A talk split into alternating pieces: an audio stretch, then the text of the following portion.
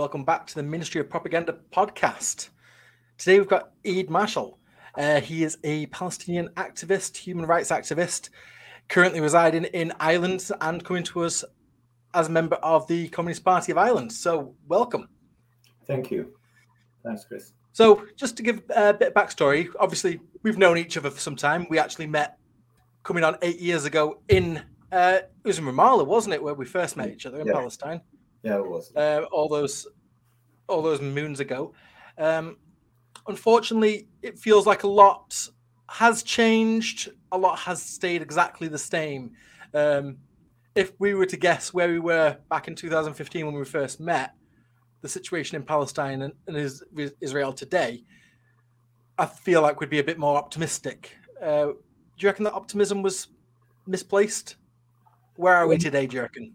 Well, no, listen. So, in order for us to continue to exist as Palestinians, we always have to have the optimism. Every day for us, um, we, we can't, you see, the situation we're in, we can't lose hope. Yeah. So, we're always searching for hope and we're optimistic that things will change because we are the rightful in this um, struggle. And uh, we know that the you know the good will beat evil one day, so that's what we're counting on. As in as in things on the ground really. It's been a roller coaster of change in politics within the israeli uh, governments. Uh, didn't really change much for us seeing as how they uh, they seem to get their way uh, doing what they do without any punishment or any denunciation of of any of the international um, like superpowers around. So um, you know the, the the situation hasn't improved much for us but we see change within the israeli community itself there is a lot of voices nowadays a lot to more uh, louder uh, speaking of the injustices that are happening to our people so that's that's at least that's the optimistic bit that i can highlight for now Yeah. Yeah, that is something that I've sort of noticed myself, to be honest. I remember, uh, must have been about 10 years ago, um, Abby Martin, um, that journalist, as part of the Empire Files on YouTube, um, she did uh, an expose where she went into the streets of Israel, uh, speaking to people about their opinions on the conflict then. And one thing that comment that always stuck in my head of some uh, Israeli guy saying that he's classed as himself as a bit of a leftist, but in Israeli society, leftist and liberal is a very dirty word. Ha- the incredibly niche, and just the the right wing, almost Zionist, Zionist orthodox view. yeah It was not just the mainstream, but the overwhelming majority, and it does seem to be changing on the streets. In the Knesset, things are very much how they always have been. I feel, but uh, in the streets, at least, I think I feel like we did say this like ten years ago but in, in public opinion, Palestine has already won on a world on the world stage. The public are with Palestine.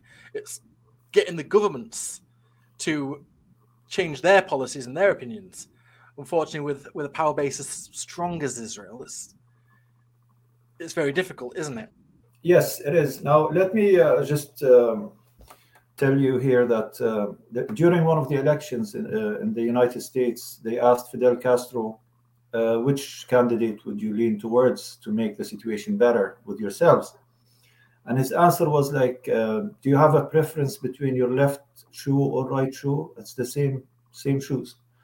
But that was his answer then, and that will be my answer now any change of politics, whether it seems to be going towards the left or right within the Israelis, the outcomes are the same. Because I can I can tell you something now, Chris. Uh, in the in the last government before Bibi came back for the sixth time, uh, they are now the opposition. But what did they do? Yeah. What did they do? Have they have they not murdered Shireen Abu Akleh? Have they not killed uh, innocent uh, protesters? Have they not killed innocent people going to work? Children the outcomes for us are pretty much the same. The only thing that you need to uh, that can create change is the fact that the Israelis now have um, woken up to a fact that the extreme religious groups that they have are not paying taxes. They're multiplying because they're they don't work and they're just they're they're doing the extreme, you know, radical thing where they're they're just focused on their you know uh, religious practices and all these other things that they do. And because the number their numbers are increasing and they're now reaching to be at least near the 50%, and they're demanding to take power. And that is bad for the other side of the Israeli community because it's taken a lot from them. Now, the direction is, which you've seen, um, everybody obviously has seen that there's been riots and protests in, in Israel. Thousands of people are going down to the streets. And that is because Netanyahu, he's, he's corrupt. He's been uh, in court for corruption before in Israel.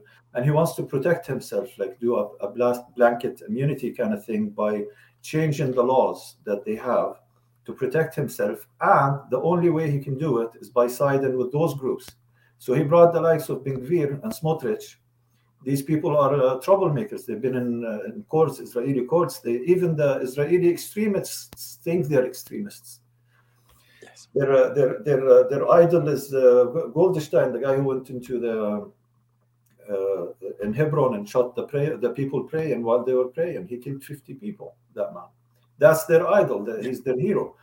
So even in the eyes of you know left but still very national national proud uh, of the entity of uh, Zionist entity of Israel, this change of dynamics within the Israeli community and the population are not allowed because they're taking their freedom as well. They're not only the, our freedom has been taken a long time ago now, but we hopefully will get it back. But they're going to be taken their own people's freedom on the other side of the equation. So that what makes them now rise and realize, look, that something has to change here. Yeah, exactly. And this uh, judicial change that's been been causing these protests in, in Israel that uh, Bibi has been trying to put through. Of course, this is he's been doing this as a direct response to his own uh, indictments for corruption. He's doing this for personal reasons, and like you said.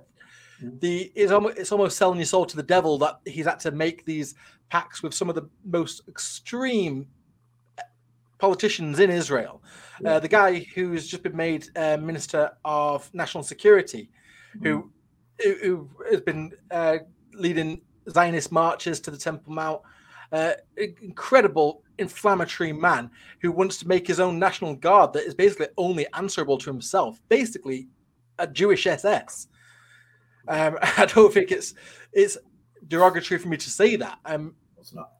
This is, and it almost feels to me that in the West, a lot of people will instantly say, "Oh, you're an anti-Semite" if you equate Zionism with fascism. But there were always historical links between the two. Uh, there was a saying that one of our mutual friends used to always say that the only things the, Na- the Zionists learned from the Nazis is how to be them. The only thing that they really omitted was the anti-Zionist, but the, the anti-Semitism. The rest of it they just picked up and went with. Same exact, yeah, same exact. And uh, look, the, the, the thing is now, it used to be a belief that they tried to hide um, by political and diplomatic training. But today, you know, you see you see this uh, Ben uh, terrorist. Uh, he uh, he's he wants his own army, and not not the army that belongs to the country. He wants to rule a militia. In a way, uh, look, this is the examples of this. Like you know, th- there was a deployment of a certain militia as, as such in in um, in the north of uh, the island of Ireland and uh, the things they've done back then, they're called the black and tan. They're, uh, I, am sure you, you're aware of this, but the, the things they've done then are, are, just similar to what the Nazis done, or similar to what the Israelis are doing, but it's going to get a lot worse.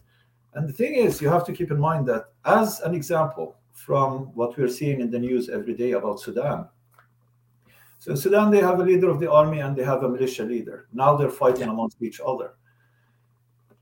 Now, think about this. If Ben Gvir wasn't given his way, what is he going to do? Yeah. It doesn't you don't really need to research this. The man is insane. Yeah. He's openly calling for the killing of children and women and men, innocent, you know, all of that. He doesn't care. Yeah. And I don't see how you can call yourself the only diplomatic uh, state in the whole Middle East when you have someone like that representing you. Also, the other guy we, we forgot to mention, Smotrich, he's the Minister of Finance. He was brought in from on the same crew with uh, with Ben Gvir. That man, about two weeks ago, was standing open in, a state conference speaking on how um, Israel's borders are from Furat in Iraq all the way to the Nile in Egypt. And they're saying Jordan belongs to us. So even Jordan, they they're mentally occupying Jordan right now. They're getting prepared to that to do that. That is very provocative and internationally frowned upon. You cannot say things like that, but they get away with it. That's the point. They do get away with it like idiots, but they're not. They're carrying on a propaganda. That's the same propaganda that um, the uh, Zionist entity of Israel was created upon. That's what they originally wanted. And that's what these kids are going after now.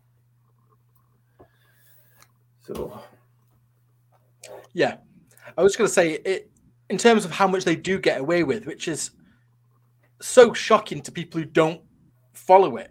Uh, because obviously we've we've got a war in Europe um, at the moment, so everyone every time there's a strike, everyone in the West collectively gasps that, "Oh, attacking your neighbor." But every other week, you hear a passive story that Israel's just fired rockets into Damascus. Mm. Is, Israel at war with Syria? No, they no. just do it arbitrary, and nobody bats an eyelid. Nobody says, "Hang on, should you just be willy nilly attacking your neighbor?" Is not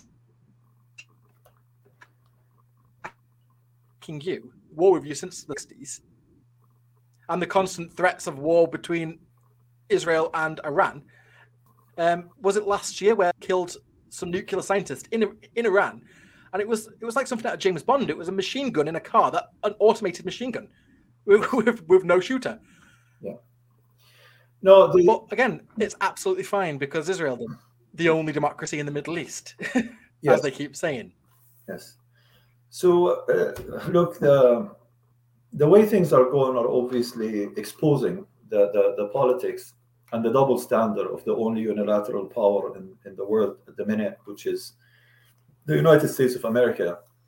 They, they, it feels like, and I'm pretty sure almost that they have a secret ceremony where whoever is going to run for president has to go and, and vow and, and bow uh, to, to serve the Zionist movement in the world before they get anointed, you know, appointed in the United States as we've seen, uh, there's videos uh, surfaced of uh, probably the only one sentence that uh, Joe Biden had said without uh, messing it up is that I don't have to be Jewish to be a Zionist. I am a Zionist, and if I have to choose, I will go over back again in life, and I'll be a Zionist over and over again. He said that, and then you have Trump, yeah. yeah. And you know the, the connections but, that he has with the Zionist movement. Now, if, if we're going to talk about Trump, we're probably going to spend the whole most, time. Uh, Christians in America Mm. Yeah. Well, I think Obama once uh, uh, pointed out in one of his interviews, in one of his more po- opponent sort of interviews, where he said the main job of America is to uh, ensure that America's got fuel, got oil. And I always view Israel as it's America's sphere of influence in the Middle East, which is why they are allowed to get away with anything. Uh, since we've entered the new era of sort of imperialism, uh, where the old style of colonialism became unfashionable. Uh, you couldn't just turn up to countries of uh, foreign countries and install white leaders and and expect that to be fine like it was back back in the day. But Israel's it's a modern version of that. It keeps a sphere of the oil flowing, everybody in check in the region, a nuclear power that has never admitted to having nukes which is insane. no, I mean uh, the Dimona uh, nuclear power plant is is very clear. You can see it uh, even on your Samsung phone camera, you know, or or whatever camera you use. You don't even have to fly a drone above it; it's right there. Now, yeah. let me get back to something you said, Chris. Palestine's um, geographic location it separates. So the idea came before the, the establishment of that uh, state. They the, the decision was by the colonialist powers at the time is that how do we not have a unity in Arab rich countries because of the natural resources at the time? And the decision was that in order for them to split after the obviously it was being studied before the collapse of the Ottoman Empire. Yeah. But but the, the, the idea was set in place that in order for them to separate Asia from Af- North Africa and split the Arabs in half, they have to have to pick somewhere to to to destroy and install their own you know people in.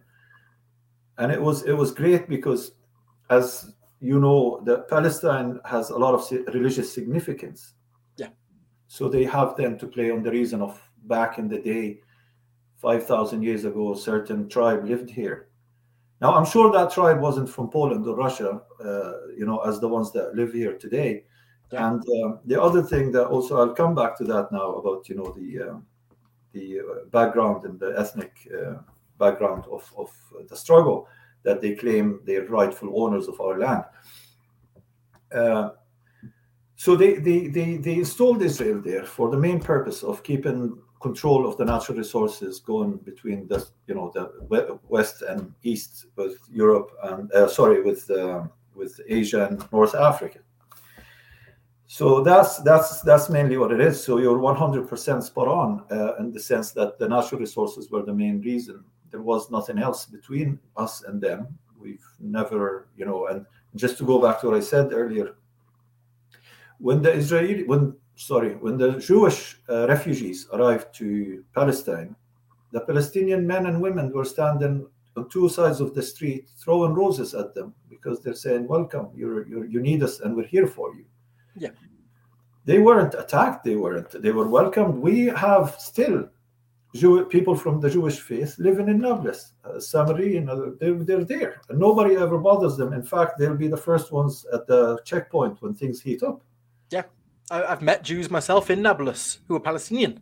Yes, and they're, they're, they're no less Palestinian than me or any other Palestinian. In fact, we, we, we love each other as Palestinians. As a makeup of us, we don't really differentiate on uh, based on religion or ethnic minorities. You've lived there we have uh, people from Durzi, uh, ethnic minority there. We have people, Kurdish people. We have people from everywhere. And it's never been a problem, even under the, the, the struggle we have and the, whatever the Israelis are trying to install between us, it's not working.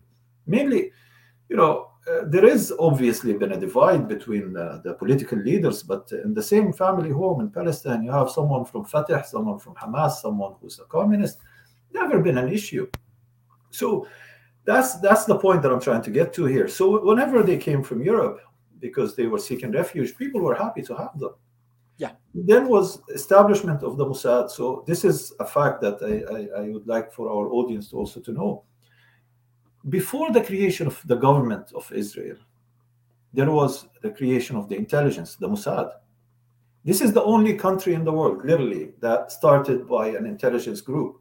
And that intelligence group, my friend, what they've done is they fed, they took obviously support back then from the British uh, government, and they fed it to the to, to those uh, Mossad who, by in their turn, um, recruited gangs, and those gangs created massacres in villages. And the way they've done it was was not even mentioned in a Quentin Tarantino movie, my friend. It was it was horrible. There was killing. There was they were opening the uh, stomachs of pregnant women and hanging the babies by their necks and they're shooting men by thousands. There are examples of that, you know, um, in in uh, in, Palestine. And the next village would hear the news that these monsters are coming. So what do they do? They, they have nothing. They have no uh, military training. They have no weapons. They have no finances. They have nothing. So they pick up and leave, which led to about 6.5 million Palestinians as refugees today. 70% of Palestinians, 70% of the population of Palestine seek refuge because of that. Another fact one out of three refugees in the world today is Palestinians. Yes. From, from Palestine. So, so it's, it's no, nobody really talks about that. Nobody talks about the fact that we welcomed them, they started killing us. Yeah. And in fact, uh, as an anecdote that I, I remember hearing when the British first proposed setting up a uh, Jewish state in Palestinian Mandate when it was under British control, the head rabbi of Jerusalem protested it and wrote a letter saying, "Don't do this. This is a land that for centuries has lived with different religions. This this is this land is the birthplace of Jesus. Muhammad walked here. Moses came here. That this is sacred to all three Abrahamic religions. Mm-hmm.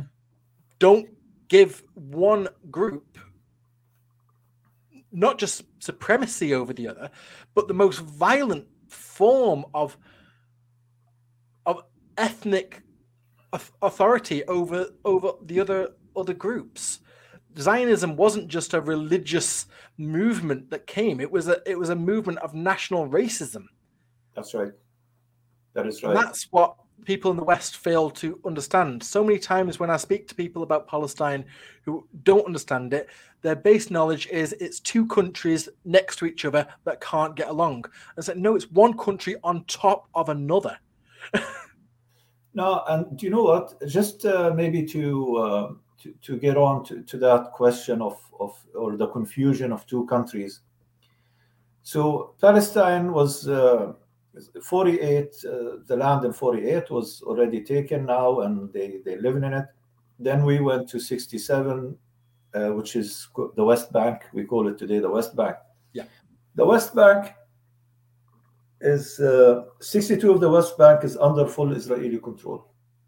Yes. Of the space 62 of it which leaves 224 small islands of villages and towns in palestine they're separated by checkpoints, the wall, and settlements. The apartheid system that they created, and this this is this has been said by leaders of the South African freedom movement that actually ended the apartheid in South Africa. What's going on in Palestine today is above uh, apartheid. It's, it's it's genocide, really. Yeah. So you're talking about 224 small uh, islands and uh, six, 642 checkpoints that are permanent, other than the temporary ones that come and go. We lose 60 million hours a year on checkpoints just waiting. It cost about 247 million US dollars uh, worth of additional gasoline. This is uh, when you're when you're just waiting there. Environmentally speaking, if you care about the environment, we spend 135,000 more tons of carbon dioxide while we're trying to go to our. It, it's insane. A trip yeah. that takes you 20 minutes takes you four hours, and you might get humiliated or killed on the way. You don't know, depending on the mood. So the settlements are illegal by international law. Even the yes. ICJ, the useless organization that gets money from Israel and America to make decisions based on their desire, like whatever happened in Ukraine, within two weeks they had 63 rules against uh, Russia of sanctions against Russia for their acts against Ukraine, which which I understand. I have no problem with that. Yes, it's a military occupation. You should punish them. But 63 eh, within two weeks and not one in 75 years. Where is any, any sanctions yeah. by these people? Where are they? Where is the moral compass uh, go when it's us, and where does it go when somebody else? Yeah, exactly. Israel have broken more UN resolutions than Saddam Hussein ever did. Yeah. And look what happened there. It just shows how useless, uh, for one, how useless an international body the UN is. That literally anyone can go and give a pretty speech, but that is all it ever amounts to. Because America can veto anything. And until recently, uh, there is a line of conversation that we're going to get into later. But yeah. it's always been that Israel can act with impunity, and America's always got its back. Yeah, that's right. That's right. So the the other thing that there are. Um, the segregation created by uh, by uh, by the Israeli occupation within the West Bank, which they control 62 of. So I'm not really good with math. How much is left for us? 38 after that. Yeah, the 38 18% of it, of the 38 still, uh, se- separated by the wall. And the wall is not protecting yeah. Palestinians from Israelis. The wall is excluding Palestinians from other Palestinians because they have no right to be in the West Bank in the first place. So the illegal settlements plus the wall, what are you left with? You have 60,000 Palestinians are denied access to services in hospitals and whatnot only on set times. So you have to go between this hour and this hour. And it doesn't matter if it's an emergency. If you have a pregnant woman or someone having a heart attack or a stroke, you're pretty much done, my friend, because they're not allowed. No services and crossing to near towns and villages in 18% of the 38% that we still have left. So we are under settler occupation, which is also something that has not been talked about much. Other than the fact that we're the longest occupation in modern history, we're talking at a type of occupation that's called settler occupation. A lot of people think, you know, they compare Palestine to what's going on to Ukraine today. Now, again, I think what's going on in Ukraine is horrible for the people of Ukraine. Now, I don't feel much sympathy for the government or the you know just the people uh, obviously yeah. by the people uh, we have a settler occupation which is completely different than military occupation military occupation they go in they do what they have to do and we all agree it's wrong but settler occupation they take your land they take your resources and you become second if not third class citizen and there is no justice for you and and that is represented obviously by what they call uh, administrative uh, detention, which is a throwback from British rule. The Israelis literally stole it from Britain. Um, just if you could just explain what what that is. Yeah, so you can be detained, imprisoned uh, for up to an open amount of time. Nobody really, without having to attend court or get uh, accused of anything. There's a man, he was taken for 10 years. Uh, he was yes. actually on hunger strike, not once seen the courtroom.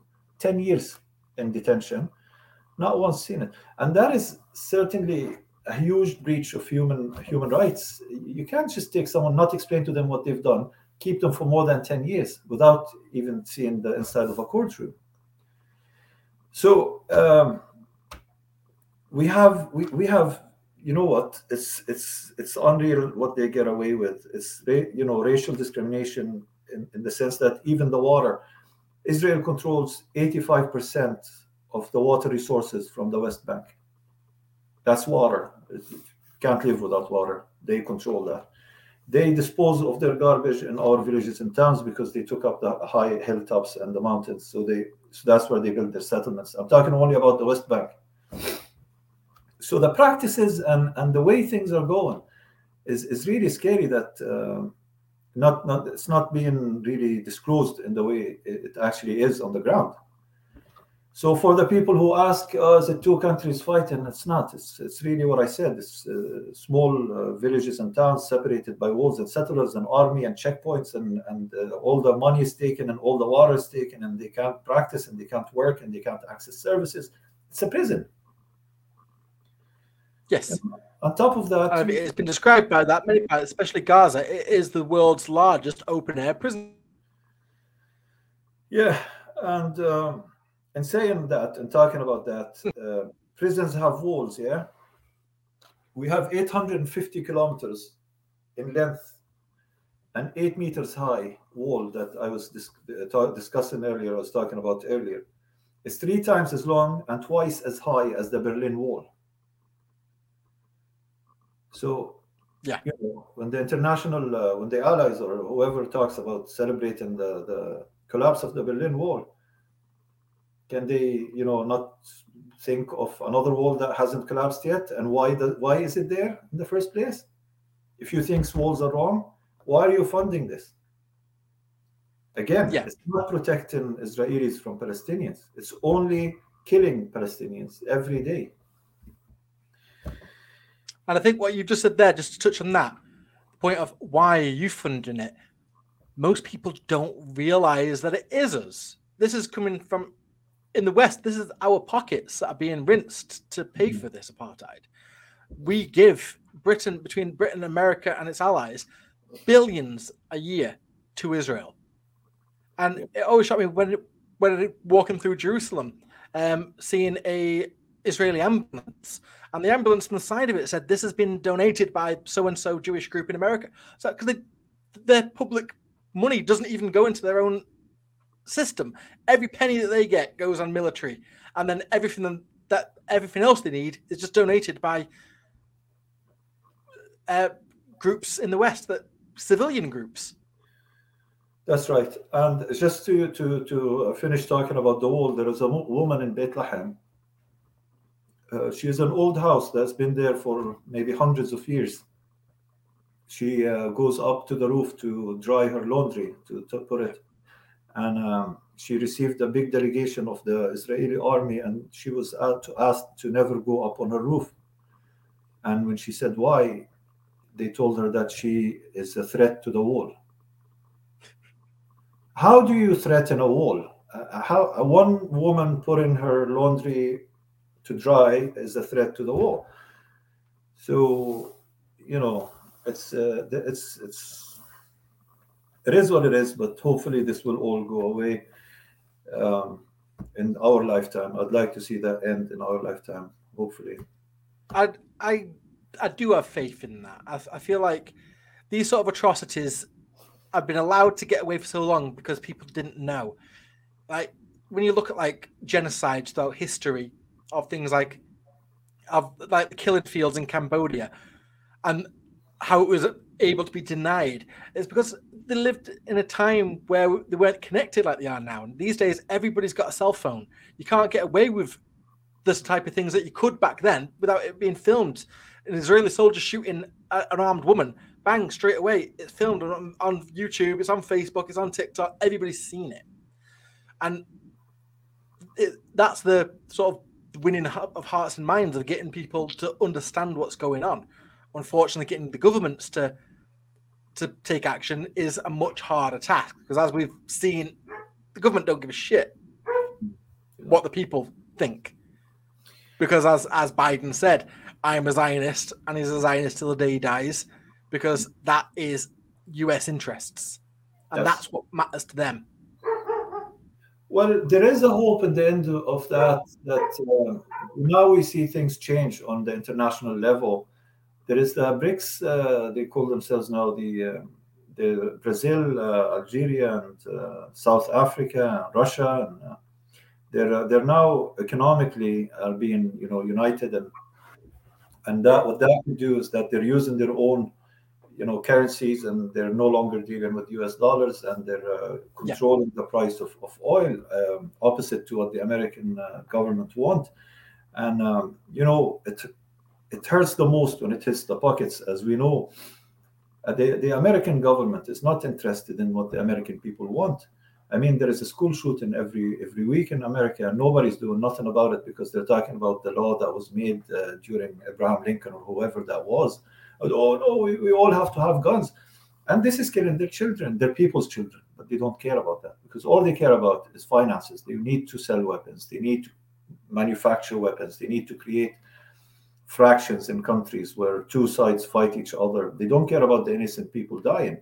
And Israel is a great example of that, you see Israel, because of Israel, they, the Americans are selling a lot of weapons to other neighboring Arab countries, uh, either to attack them or to side with them if anybody ever wishes to attack them, like the uh, Bin Zayed, the traitor in Emirates, and uh, other examples that I'm not going to get into during this podcast. But but that's it. It's all about finances. So when the finances are hit, when the economy is hit, they might start to realize that, oh, look, we might start looking for alternatives and maybe ease off a bit on on the on the uh, Palestinians. And I, I actually don't see that happening, as they would say that they need to ease off on the Palestinians because it becomes a uh, normal for them. But what I'm hoping for is that we no longer have one superpower. We have another one, and, and like the world should go into three uh, again. So hopefully China will pick up. Uh, don't have much hope that Russia will, will pick up after what's going on. But I think China is is, uh, is the future now, and uh, the Chinese have a very good international. Uh... yeah, so uh, the, the hope that we have now is that, um, as we've discussed earlier, the uh, the American uh, government is not fair, and they're not going to do anything about it. But there is hope now that you see, with, with the, the, way things are going, the economy um, is going to be a big factor in this because China and, and Russia and, and other countries are, are uniting together and they're, they're supporting each other economically, which goes against the US dollar. Um, if, we, if, if in these few coming years that continues to happen, what will happen is that we will not have one unilateral power, one superpower, which is the US, carrying on the same way they did. We have hoped that maybe China and Russia will be at play too. And you know, the policy of China, I've, I've, myself, I'm a big fan of, of the Chinese uh, Communist Party and their policies on international politics. They don't intervene. Um, they, they support if, if you're willing to work with them. Uh, they're pretty much fair in their approaches and um, and what will happen is that maybe you know the organizations that take decisions to change things will start taking the case of palestine a lot more seriously when there is somebody else on the table saying look we are as big here. Yeah. Um so you know yeah and I, think what you say about it is money that rules these sort of decisions and in this sort of, we're now entering this period of um, the era of multipolarism, where America isn't the only power. Um, of course, with what's going on in Ukraine at the moment, where China have now been mediating peace between Ukraine and Russia, and the China have just done the same between Saudi and Iran. So now the Chinese are going to have to go at seeing if they can. But something something easy now. Let's do Israel and Palestine. Yeah, I mean, look, utilizing the big bad wolf in, in children's stories is literally what's going on. Yeah. So, in order for the US to control the natural resources of Saudi Arabia and other Gulf countries, well, you know, regardless of how insignificant some of them are, but they still have money. Um, they, they, what they're doing is that they're threatening that look, we're going to protect you if Iran attacks you. So they're playing on the Sunni Shiite uh, card. You know, same thing they're doing you know, they, they create these little, you know, like Taiwan, for instance. Oh, we have to protect Taiwan from them, so we have a deal with Japan. So we're just going to keep sending navy ships to provoke the Chinese. Like, why would you do that? What is Nancy Pelosi doing in, in, in, in Taiwan, in the first place, talking to their parliament? What what are they trying to do? I mean, this is a lot bigger. This, they're not going to run over these countries. And listen, I don't care what anybody believes. What's going on in Ukraine? It's not just the Ukrainian army fighting the Russians. I mean, that those documents that were released not long ago, they talk about the involvement of the NATO going in wearing Ukrainian clothes. And that's the same thing, sure, they've done in Iraq. They couldn't go into Al Fallujah. It took them 18 days to try and enter Fallujah, but then they went in Baghdad for what? It took them half an hour to take Baghdad over.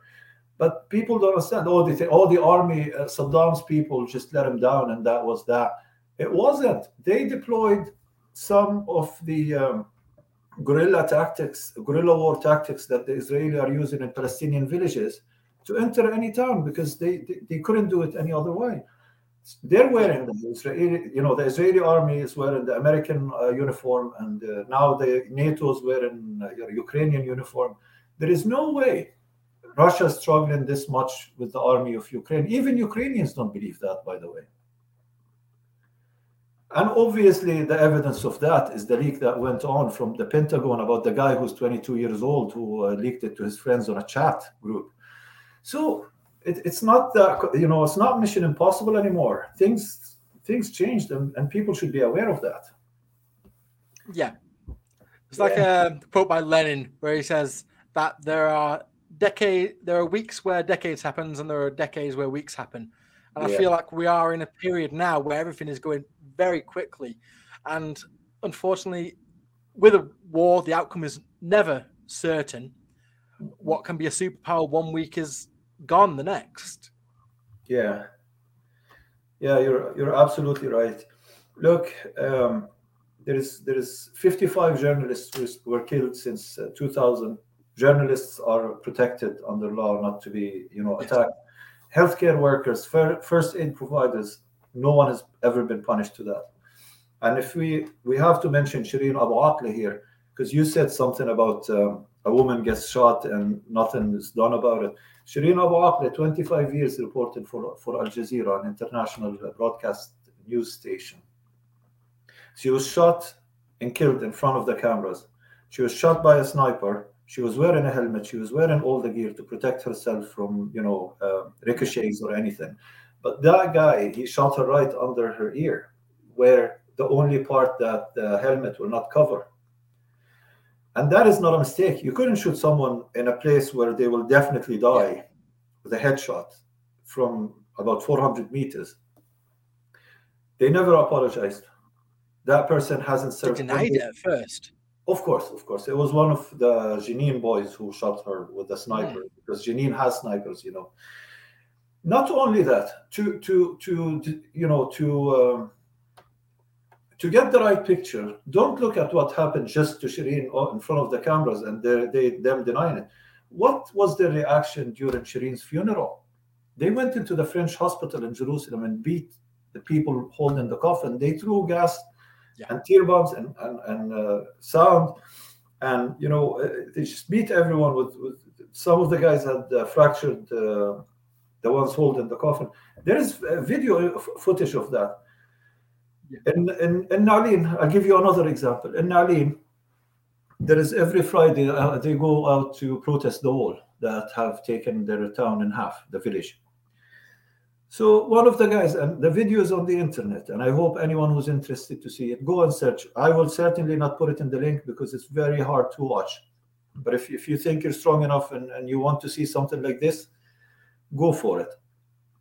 Nalin village, a man holding a flag Palestinian flag, unarmed, standing with a group of uh, protesters, not doing anything because what are they going to do? There is nothing to throw rocks at in the first place. It's just the wall. They stand uh, against the wall and they chant for freedom. The Israeli army go in, they take the man, they handcuff him, blindfold him, right? Put him on the ground for two and a half hours. And then the, the sergeant, the big uh, big uh, rank in, in the army at the time in that unit, orders one of the soldiers to shoot the man. He shot him four times, dead from 1.5 meter distance, in front of the cameras and the other protesters. Not served a second in jail, not been told off even. And they picked up and left. Nothing happens. It's with impunity. Nothing happens. Constant with impunity, and it doesn't seem to change. One of the ones that always sticks in my head uh, was this was when when we, we were both there. The case of Baby Ali, who was uh, the some settlers had come to Hebron, set fire to a man's house, and the baby was burnt to death in the in the house, and no. was released by the Israeli police. No, mm. uh, they they burnt the house and the man, and there was no charges ever made. Yes, I believe there is two stories like this. There is uh, Khdir and uh, Ali, uh, uh, the, the child, the whole family died. The, the child was burnt badly. Dawabsheh, the Wabshi yeah. family. And uh, then obviously there was the big media thing about it. I think Cristiano Ronaldo sent him a T-shirt or something. It was big at the time. But there's another guy who was uh, taken, uh, abducted. He was with his cousin. The settlers beat him and his cousin up, and uh, they took they took one of them, Abu, Abu Khdir, and uh, the, the, way they did it, they put tires on him and they lit the tires and burnt him to death. And also, they celebrated, obviously. It was almost like a ritual for them. They were dancing and singing as they burnt the poor child alive. Ala, I think his name Ala Abu Khdair. I'm sorry, my memory is not great. Uh, but uh, this is not because um, my actually it's not because of my memory. It's because of the, the reoccurrent happening. So many, so many and and you couldn't, you know. But uh, you know, it's all it's all terrible. It's all it's all happening uh, in this day and age, and you know, it's uh, it's getting worse. Actually, it's the thing about it is the incompetence of the Palestinian political groups to to utilize and deploy some sort of resistance yeah. is almost never I think it's never going to happen uh, now because um, yeah. we've seen examples of, of even uh, you know freedom fighter movements like uh, Jihad al-Islami and Hamas. The last time Israel went into Gaza, they killed members and leaders of the Jihad Islami, and Hamas took side. They let them do it. Yeah. In Gaza. This is Gaza, the, where Hamas uh, reckons they can uh, take over the, the, the, you know, protect and. Uh, so, this incompetence and device that we have between political parties and um, their leadership having allegiances to different countries that uh, prohibit them from, from doing something has led to what we see today. Today, we see individual acts of heroism by people who are not affiliated to any political parties. Yeah. There's examples of that uh, from people who never have any, uh, you know, uh, training in, in, military or anything. Uh, there's uh, a guy who killed uh, 14 Israelis, and he there was a woman and her daughter, and he says to them during he was carrying out his operation, he said to them, "I don't shoot innocent people. I don't shoot women. Please go." And the woman was on national TV in Israel and said he told her that because they had obviously to question why wasn't she shot. And she says to them, yeah. The guy was doing that and he told me I don't hurt innocent people, I don't hurt uh, children. Go. Uh, and this guy doesn't have the code of conduct training by the army, you know, like you you you think they, these guys had. They don't. But uh, so what, what you see today is acts, individual acts, people who have suffered. Like people have been traumatized. You know, yeah. uh, generations after generations have been have been traumatized by by the occupation and what it's doing to them. Someone who lost a close friend, someone who lost a parent. Like uh, Khairi Alqam, that guy uh, from uh, not long ago. They had uh, settlers had killed his, fa- his grandfather. He's named after his grandfather, Khairi. Yeah. They killed him in the same street when the kid reached uh, the age of 18, uh, he's seen things aren't slowing down, and settlers are even getting worse. So he went out and he done an operation in front of the what they say it was in front of the uh, their temple, but it wasn't really. It wasn't. Um, I think seven was the was the result of that. He was obviously then uh, he fought back and he was uh, murdered on on scene. But listen, the thing is, even we were we were told after the peace that we actually every single human being palestinian or palestinian um, activist from other nationalities because it's a global it's a global uh, matter. It's not just it's not local for us. Uh, there's a lot of people uh, yes. uh, who feel for us and who, who actually are invested in this. Like you know the ones i, I actually really have to salute the irish uh, solidarity campaign for for palestine. They're doing great work. There's a lot of groups like that around in the UK and everywhere, including yourself, Chris. Uh, it's it's it, this is personal for you as well. So it's, it's not just about Palestinians. Now, uh, what I'm t- trying to say is that they, they what uh, what is going on is that they need to start putting shedding light to to the fact that these people in Palestine, I personally, every one of us has given everything to the peace. Yes. And there is no results. They were we were trying to build relationships. They were planning on how to take more from us. We chant for freedom, they chant for our death. We try to see change in, in their communities. The change is only happening when their freedom is attacked, not ours. Our freedom has always been attacked. For them, it's become normal it's a normalization of, of uh, dehumanization of, of the Palestinian people.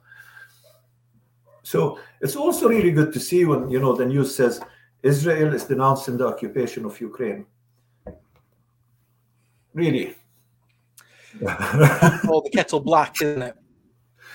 Yeah, it's uh, it's it's amazing yeah. how these things come up on the news and people just uh, read the headline and, and, and, go, "Wow, thank you, Israel! You're doing you're doing a great job here." so, peace was uh, peace is always our first option, still is. We hope for a, for a generation of Israelis that say enough is enough. Let's live together. We actually don't want to live with them. Give us our state and keep uh, the stolen land that you took in 48. Just give us what the international law says is ours. It reminds me of a quote by Yasser Arafat, and I know it's a quote that you know very well um, that he gave at the United Nations, where he says, "I come with a freedom fighter olive branch in one hand and a freedom fighter's gun in the other. Don't let me drop the olive branch." we never dropped the gun, except for Mahmoud Abbas. He not only dropped the gun, he um, he dropped more than the gun, and maybe his trousers even. he dropped the Actually, yeah. he did, he did. But uh, not just him, you know. it seems to be a trend now to to be submissive and surrender for financial uh, gains. But that doesn't take yeah, from, from the political party that he's the head of. In fact, uh, most of the people in Palestine that belong to Fatah are uh, are now uh, extremely, you know, agitated with uh, with the way things are going.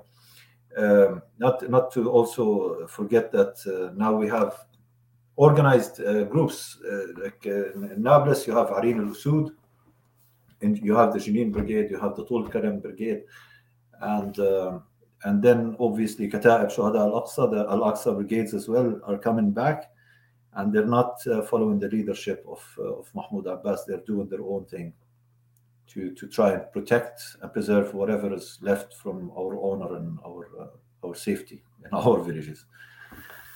So uh, you know we have we have to to to talk about that too. So.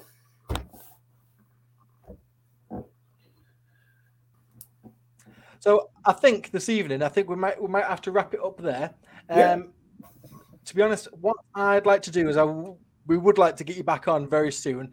Um, I feel like we've we've been letting the side down in in that it's taken this long to get you on.